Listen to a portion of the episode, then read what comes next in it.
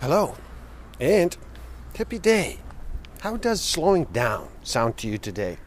Would you like to reduce the noise for just a bit? Are you ready to make a choice and decide to listen? My name is Igor SF Walker, and I'm here to remind people to slow down, to reduce the noise, to walk their lives into a natural flow.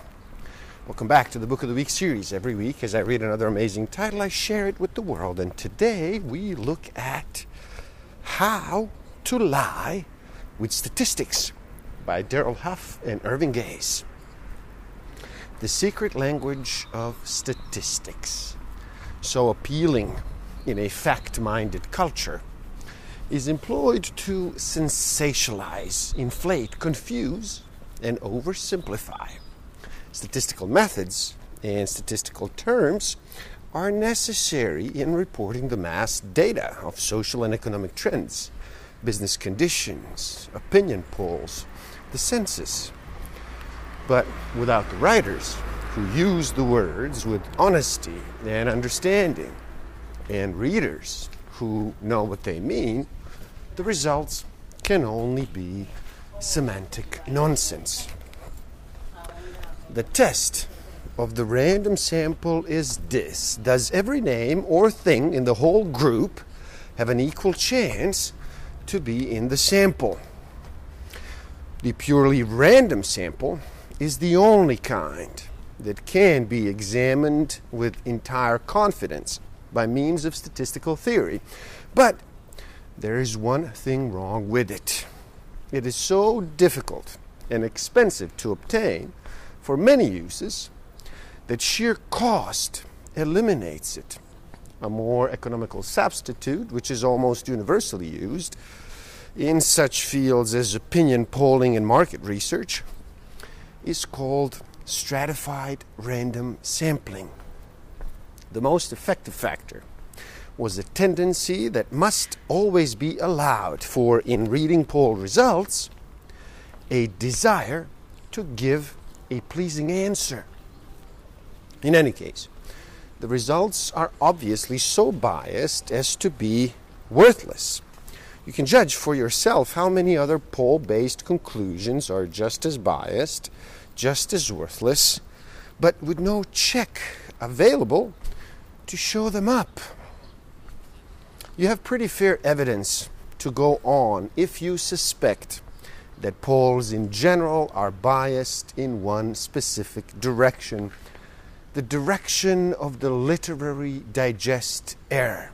The bias is towards a person with more money, more education, more information and alertness, better appearance, more conventional behavior, and more settled habits than the average of the population he or she is chosen to represent.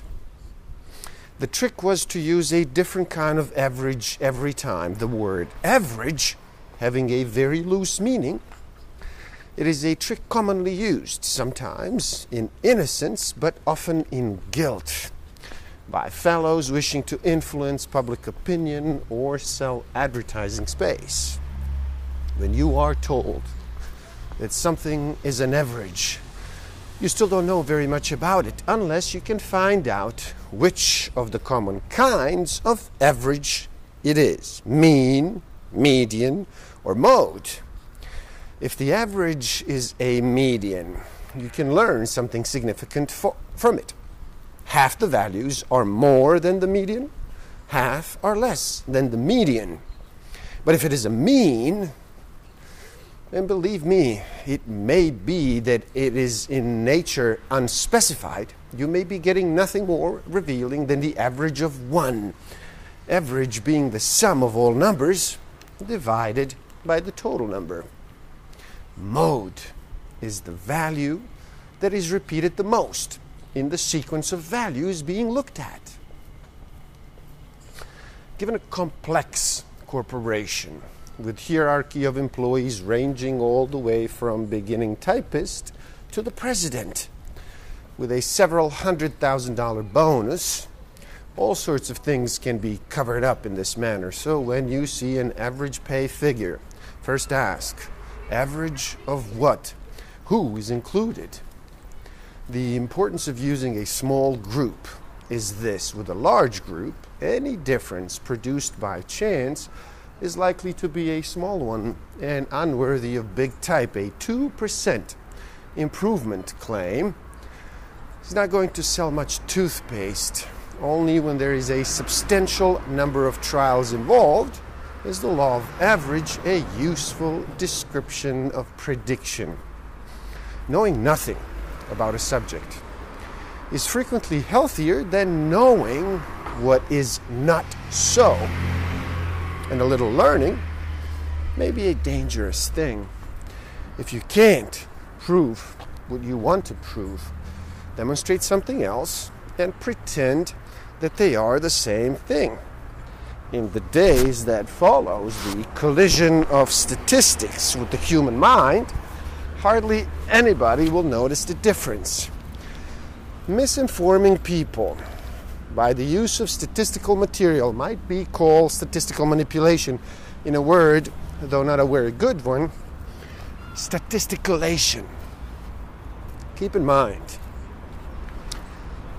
distortion of the statistical data and its manipulation to an end are not always the work of professional statisticians what comes full of virtue from the statistician's desk may find itself twisted, exaggerated, oversimplified, and distorted to selection by salesmen, public relations experts, journalists, or advertisement copywriter.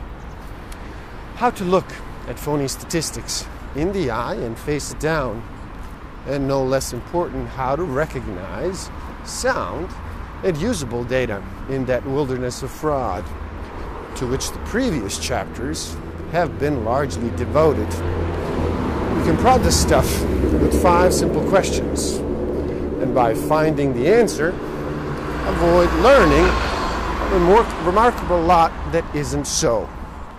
Who says so? The OK name. Anything smacking of the medical profession is an OK name. Scientific laboratories have okay names. So do colleges, especially universities, especially ones in eminent in technical work. When an okay name is cited, make sure that the authority stands behind the information, not merely somewhere alongside it. How does he know? Is the sample large enough to permit any reliable conclusion? Similarly, with the reported correlation? Is it big enough to mean anything? Are there enough cases to add up to any significance? What is missing? Watch out for an average variety unspecified in any matter when mean and median might be expected to differ substantially. Did somebody change the subject? Watch out for a switch somewhere between the raw figure and the conclusion. One thing is all too often reported as another. And finally, does it make sense? Please do help out. It is easy. Simply like this video so more people can enjoy it. Share it too and spread the word. Subscribe to my channel and stay up to date. And the link to this book is in the description below. So buy it and read. Never stop learning.